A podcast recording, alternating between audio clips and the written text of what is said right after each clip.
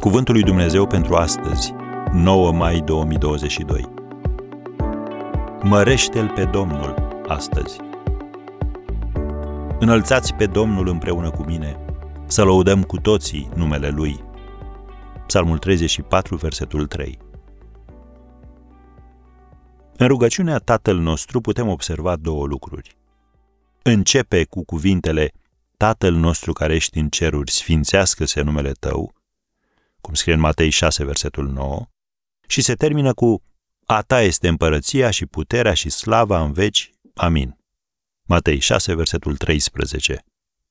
Dumnezeu dorește să-ți începi rugăciunea și să o termini gândindu-te la El.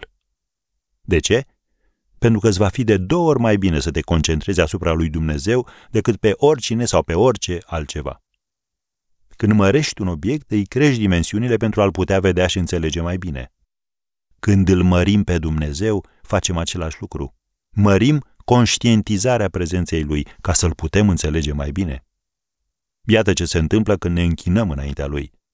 Ne mutăm gândurile de la noi înșine la Dumnezeu. Punem accentul pe El. În traducerea biblică The Message, Eugene Peterson parafrazează ultimele cuvinte din rugăciunea Tatăl nostru în felul următor. Tu ești la cârmă, poți face tot ce dorești, strălucești de frumusețe, da, da, da. Putem spune mai clar de atât? Dumnezeu este la cârmă. Vorbind despre Iisus Hristos, Peterson parafrazează cuvintele apostolului Pavel din Efeseni 1, de la versetul 20 la 23, astfel.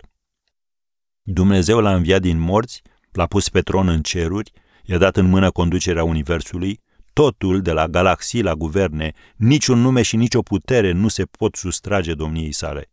Și nu doar în prezent, ci pentru totdeauna. El controlează totul, El are ultimul cuvânt în orice. În centrul tuturor acestora domnește Hristos. Am încheiat citatul. Așadar, când îl mărești pe Domnul, tu spui de fapt, Doamne, Tu care conduci universul, Tu conduci și inima mea.